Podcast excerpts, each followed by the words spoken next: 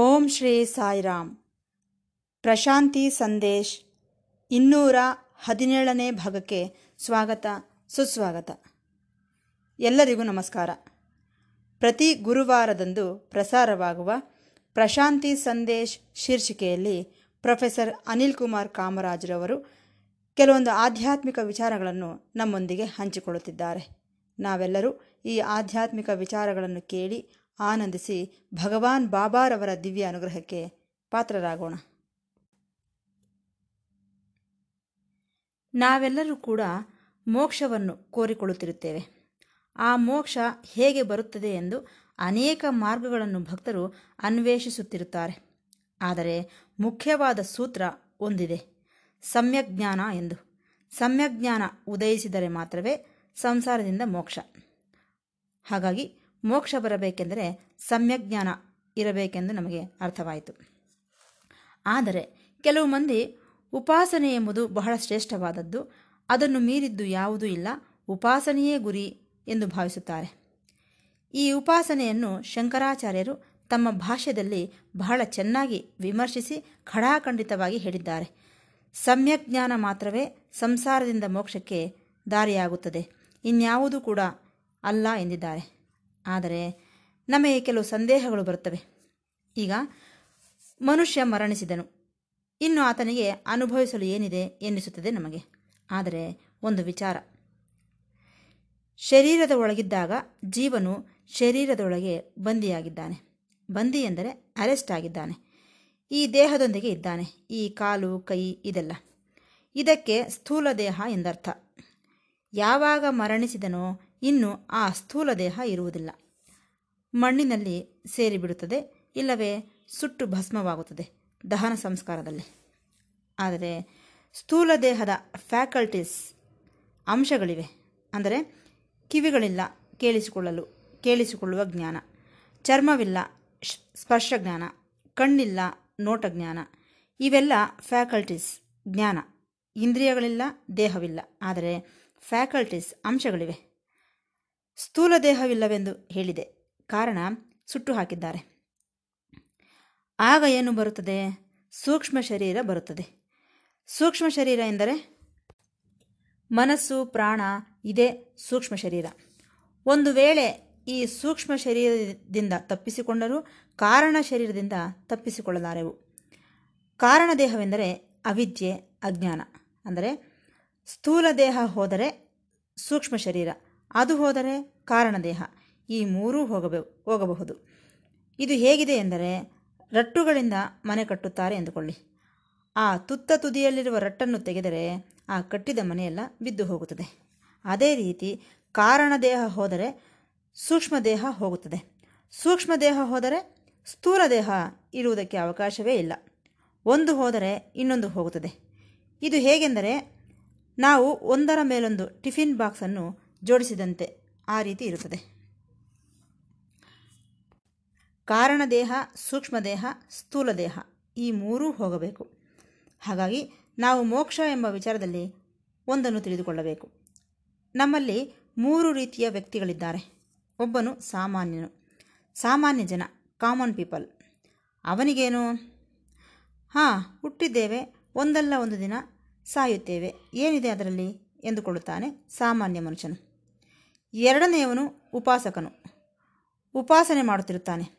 ಅನೇಕ ರೀತಿಯ ಉಪಾಸನೆ, ಜಪ, ತಪ, ಧ್ಯಾನ ಈ ರೀತಿ. ಮೂರನೆಯವನು ಭಕ್ತನು. ಈ ಪೂಜೆ, ಪುನಸ್ಕಾರ, ವ್ರತ ಹೀಗೆ ಮಾಡುತ್ತಿರುತ್ತಾನೆ. ಈ ರೀತಿ ಮೂರು ವಿಧವಾದ ಮನುಷ್ಯರು ಕಾಣಿಸುತ್ತಿರುತ್ತಾರೆ. ಸಾಮಾನ್ಯನು, ಉಪಾಸಕನು, ಭಕ್ತನು. ಆದರೆ ಈ ಮೂವರು ಸಹ ಜ್ಞಾನವಿಲ್ಲದೆ ಮಾಡುತ್ತಿದ್ದಾರೆ. ಸಾಮಾನ್ಯನಿಗಾದರೆ ಹೇಗೂ ಜ್ಞಾನವಿಲ್ಲ. ಉಪಾಸಕನಿಗೂ ಜ್ಞಾನವಿಲ್ಲ. ಈ ಭಕ್ತನಿಗೂ ಸಹ ಜ್ಞಾನವಿಲ್ಲ. ಯಾವುದೇ ಸಮ್ಯಕ್ ಜ್ಞಾನವಿಲ್ಲದೆ ಮಾಡುತ್ತಿದ್ದಾರೆ ಇವರೆಲ್ಲ. ಒಂದು ಸೂತ್ರವಿದೆ. ಯಾರು ಸಮ್ಯಕ್ ಜ್ಞಾನದಿಂದ, ಸರಿಯಾದ ಜ್ಞಾನದಿಂದ ಮರಣಿಸುತ್ತಾರೋ ಅವರಿಗೆ ಮತ್ತೆ ಜನ್ಮವಿಲ್ಲ. ಉದಾಹರಣೆಗೆ, ಒಬ್ಬ ಭಕ್ತನು ದೇವಿಯನ್ನು ಪೂಜಿಸುತ್ತಿದ್ದಾನೆ. ಯಾವ ಭಾವನೆಯಿಂದ ಪೂಜಿಸುತ್ತಿದ್ದಾನೆ? ತನಗಿಂತಲೂ ದೇವಿ ಬೇರೆ, ತನಗಿಂತಲೂ ದೇವಿ ಬೇರೆಯಾಗಿದ್ದಾಳೆಂದುಕೊಳ್ಳುತ್ತಿದ್ದಾನೆ ವಿನಃ ತತ್ವವನ್ನು ಭಾವಿಸುತ್ತಿಲ್ಲ. ತನ್ನೊಳಗಿರುವ ಆ ತಾಯಿಯೇ ನನ್ನ ಮುಂದಿರುವುದು. ದೇವಾಲಯದಲ್ಲಿರುವ ಆ ತಾಯಿಯೇ ನನ್ನೊಳಗಿರುವುದು ಎಂಬ ಭಾವನೆ ಇಲ್ಲ ಆತನಿಗೆ. ಇಂತಹವನಿಗೆ ಐಕ್ಯತೆ, ಸಾಯುಜ್ಯ ಎಂಬುದು ಇರುವುದಿಲ್ಲ. ಏಕೆಂದರೆ ಏಕತ್ವವಿಲ್ಲ.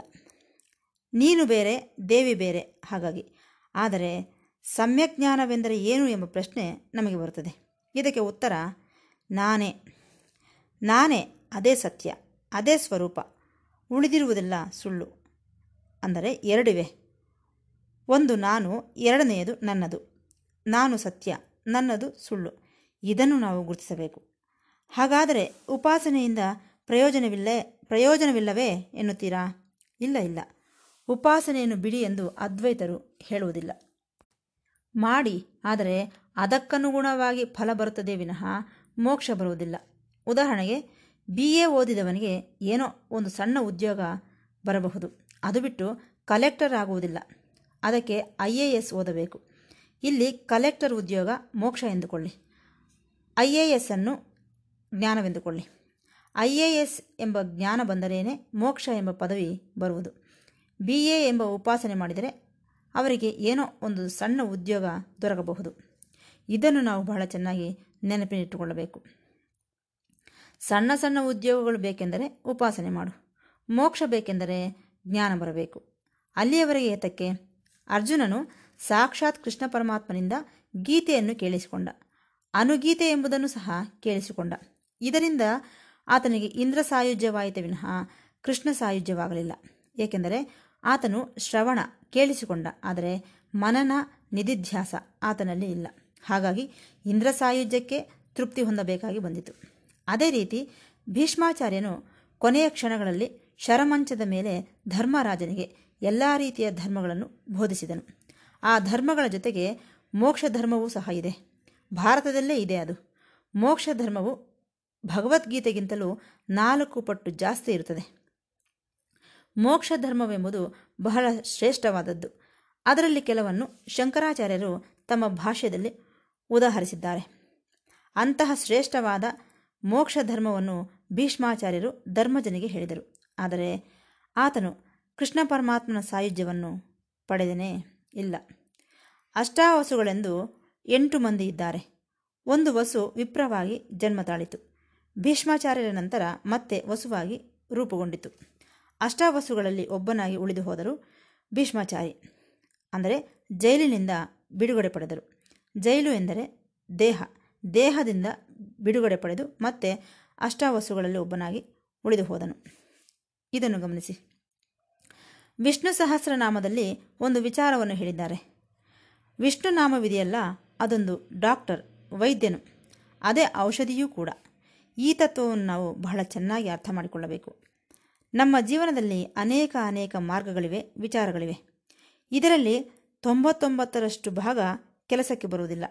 ಅದಕ್ಕಾಗಿಯೇ ನೇತಿ ಸಿದ್ಧಾಂತವೆಂದು ಒಂದು ಸಿದ್ಧಾಂತವಿದೆ. ನ ಇತಿ ನೇತಿ, ಇದಲ್ಲ ಇದಲ್ಲ ಎಂದು. ಆ ತೊಂಬತ್ತೊಂಬತ್ತನ್ನು ತಳ್ಳಿ ಹಾಕಿ ಕೊನೆಗೆ ಒಂದು ಮಾತ್ರವೇ ಉಳಿಯುತ್ತದೆ. ಆ ಒಂದೇ ಸಮ್ಯಜ್ಞಾನ ಆದರೆ ಕೆಲವರು ತಮ್ಮ ಜೀವನದಲ್ಲಿ ಈ ತಾಂತ್ರಿಕ ವಿದ್ಯೆಗಳನ್ನು, ಕ್ಷುದ್ರ ವಿದ್ಯೆಗಳನ್ನು ಕಲಿತುಕೊಂಡಿರುತ್ತಾರೆ. ಅದರಿಂದ ಏನೋ ಕೆಲವು ಮಹಿಮೆಗಳನ್ನು ಮಾಡುತ್ತಿರುತ್ತಾರೆ. ಅದರಲ್ಲಿ ನೂರಕ್ಕೆ ಹತ್ತರಷ್ಟು ಮಾತ್ರವೇ ಸಕ್ಸಸ್ ಆಗುತ್ತವೆ. ಇನ್ನು ತೊಂಬತ್ತರಷ್ಟು ಭಾಗ ಫೇಲ್ಯೂರ್ ಆಗುತ್ತವೆ. ಅಂದರೆ ಈ ಕ್ಷುದ್ರ ವಿದ್ಯೆಗಳನ್ನು ಕಲಿತುಕೊಂಡವನಿಗೆ ಭಗವಂತನು ಎಚ್ಚರಿಕೆ ನೀಡುತ್ತಿದ್ದಾನೆ. ಏ ಇದೆಲ್ಲ ಕೆಲಸಕ್ಕೆ ಬರುವುದಿಲ್ಲ. ಜ್ಞಾನವನ್ನು ಪಡೆದುಕೋ. ಈ ಕ್ಷುದ್ರ ವಿದ್ಯೆಗಳಲ್ಲೇ ನಿಂತು ಹೋಗುತ್ತೀಯಲ್ಲ ಎನ್ನುತ್ತಿದ್ದಾನೆ. ಅದಕ್ಕಾಗಿಯೇ ಇರಬಹುದು. ಪ್ರಹ್ಲಾದನು, ಯಾವ ವರಗಳನ್ನಾದರೂ ನೀಡಿ. ಎಷ್ಟೇ ತಪಸ್ಸನ್ನು ಮಾಡಿದರೂ ಸಮ್ಯಜ್ಞಾನ ಬರುವುದಿಲ್ಲ. ನಿನಗೆ ಆರ್ತಿ, ಆವೇದನೆ ತುಳಿತ ಇರಬೇಕು. ಅದರಲ್ಲೂ ಕೆಲವರು ಹೇಳುತ್ತಾರೆ, ಪ್ರಾಣ ಹೋದರೆ ಮೋಕ್ಷ ಗ್ಯಾರಂಟಿ ಎಂದು. ಹೇಗೆ? ಶರೀರದೊಂದಿಗೆ ಬಂಧವಿಲ್ಲವಲ್ಲ, ಶರೀರ ಹೋಯಿತಲ್ಲ, ಹಾಗಾಗಿ ಮೋಕ್ಷವೇ ಎಂದುಕೊಳ್ಳುತ್ತಾರೆ. ಆದರೆ ಇದರಲ್ಲೊಂದು ಅಪಾಯವಿದೆ. ಉಪಾಸನೆ ಮಾಡುವವನು ಏನೆಂದುಕೊಳ್ಳುತ್ತಾನೆ ಗೊತ್ತಾ? ಪ್ರಾಣ ಹೋದರೆ ಹೋಗಲಿ, ಆದರೆ ನನ್ನೊಳಗಿರುವ ಜೀವಶಕ್ತಿ ಸುಷುಮ್ನ ನಾಡಿಯ ಮೂಲಕ ಊರ್ಧ್ವ ಮಾರ್ಗವಾಗಿ ಪ್ರಯಾಣಿಸಿ ಸೂರ್ಯನಾಡಿಯ ಮೂಲಕ ಸೂಕ್ಷ್ಮ ಶರೀರದಲ್ಲಿರುವಂತಹ ಬ್ರಹ್ಮರಂಧ್ರವನ್ನು ತೆರೆದುಕೊಂಡು ವಿಶಾಲವಾದ ಚಿದಾತ್ಮದಲ್ಲಿ ಬೆರೆತು ಹೋಗುತ್ತದೆ ಎನ್ನುತ್ತಾನೆ. ಅಂದರೆ ಮತ್ತೊಂದು ಸಾರಿ ಹೇಳುತ್ತೇನೆ, ಕೇಳಿಸಿಕೊಳ್ಳಿ. ಪ್ರತಿಯೊಬ್ಬರಲ್ಲೂ ಕೂಡ ಜೀವಶಕ್ತಿ ಎಂಬುದಿರುತ್ತದೆ. ಆ ಜೀವಶಕ್ತಿ ಸುಷುಮ್ನ ನಾಡಿಯೊಳಗೆ ಪ್ರವೇಶಿಸುತ್ತದೆ. ಅದು ಸೂರ್ಯ ನಾಡಿಯೊಳಗೆ ಹೋಗುತ್ತದೆ. ಆ ನಾಡಿಗಳು ಎಲ್ಲಿವೆ? ಸೂಕ್ಷ್ಮ ನಾಡಿಯೊಳಗಿವೆ. ಏಕೆಂದರೆ ಭೌತಿಕ ಶರೀರ ಮರಣಿಸಿದೆ. ಈಗ ಇರುವುದು ಸೂಕ್ಷ್ಮ ಶರೀರದೊಳಗೆ. ಸೂಕ್ಷ್ಮ ಶರೀರದೊಳಗಿರುವ ಸೂರ್ಯನಾಡಿ ಏನನ್ನು ತೋರಿಸುತ್ತದೆ? ಬ್ರಹ್ಮರಂಧ್ರವನ್ನು ಛೇದಿಸಿ. ಬ್ರಹ್ಮರಂಧ್ರವೆಂದರೆ ಕಪಾಲ, ತಲೆ ಮೇಲಿರುವ ಭಾಗ. ಅದನ್ನು ಹೊಡೆದುಕೊಂಡು ಹೊರಗೆ ಬಂದು ಬಿಡುತ್ತದೆ. ಚಿದಾಕಾಶದೊಳಗೆ ಪ್ರವೇಶಿಸುತ್ತದೆ ಎಂದು ಹೇಳುತ್ತಾರೆ ಉಪಾಸಕರು. ಇಲ್ಲಿ ನಿಮಗೆ ಹೇಳಿದಂತೆ ಸೂಕ್ಷ್ಮ ಶರೀರದಲ್ಲಿ ಎರಡಿರುತ್ತವೆ ಮನಸ್ಸು, ಪ್ರಾಣ.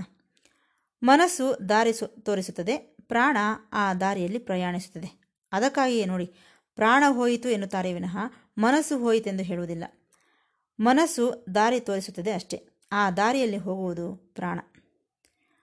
ಹಾಗಾದರೆ ಮನಸ್ಸಿನಲ್ಲಿ ಏನಿವೆ? ವಾಸನೆಗಳಿವೆ, ವೃತ್ತಿಗಳಿವೆ. ಏನು ಈ ವೃತ್ತಿಗಳು, ವಾಸನೆಗಳು? ಗತಜನ್ಮದಲ್ಲಿ ನಮ್ಮೊಳಗಿರುವಂತಹ ಆ ಭಾವನೆಗಳೆಲ್ಲ ವೃತ್ತಿಗಳಾಗಿ ನಿಲ್ಲುತ್ತವೆ ಮನಸ್ಸಿನೊಳಗೆ. ಆ ವೃತ್ತಿಗಳ ಪ್ರಕಾರ ಅವರು ವರ್ತಿಸುತ್ತಿರುತ್ತಾರೆ. ಉದಾಹರಣೆಗೆ, ಕೆಲವರು ನಿದ್ರೆಯಲ್ಲಿ ಓಡಾಡುತ್ತಿರುತ್ತಾರೆ. ಎಲ್ಲಿಗೆ ಹೋಗುತ್ತಿದ್ದಾರೋ ಅವರಿಗೆ ಗೊತ್ತಿಲ್ಲ. ಆ ರೀತಿ ಅವರನ್ನು ಈ ವೃತ್ತಿಗಳು ನಡೆಸುತ್ತಿರುತ್ತವೆ. ಇದನ್ನು ನಾವು ಗಮನಿಸಬೇಕು. ಅಂದರೆ, ನಮಗಿರುವ ಪ್ರಕೃತಿ ಏನೆಂದರೆ ಅವಿದ್ಯಾ ಪ್ರಕೃತಿ, ಅಜ್ಞಾನದಿಂದ ಕೂಡಿಕೊಂಡದ್ದು. ಭಗವಂತನದ್ದು ವಿದ್ಯಾ ಪ್ರಕೃತಿ. ಆತನು ಜ್ಞಾನವಂತನಲ್ಲವೇ? ಆತನು ಏನು ಮಾಡುತ್ತಾನೆ? ಇವನು ಸೂಕ್ಷ್ಮ ಶರೀರದಿಂದ ಬಂದಿದ್ದಾನೆ. ಇವನಿಗೆ ವೃತ್ತಿಗಳ ವಾಸನೆಗಳಿವೆ.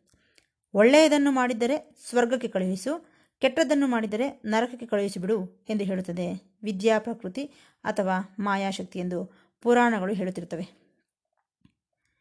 ಇದು ಉಪಾಸಕನು ಹೇಳುವಂತಹ ಮಾರ್ಗ. ಒಂದನ್ನು ನೆನಪಿಡಿ.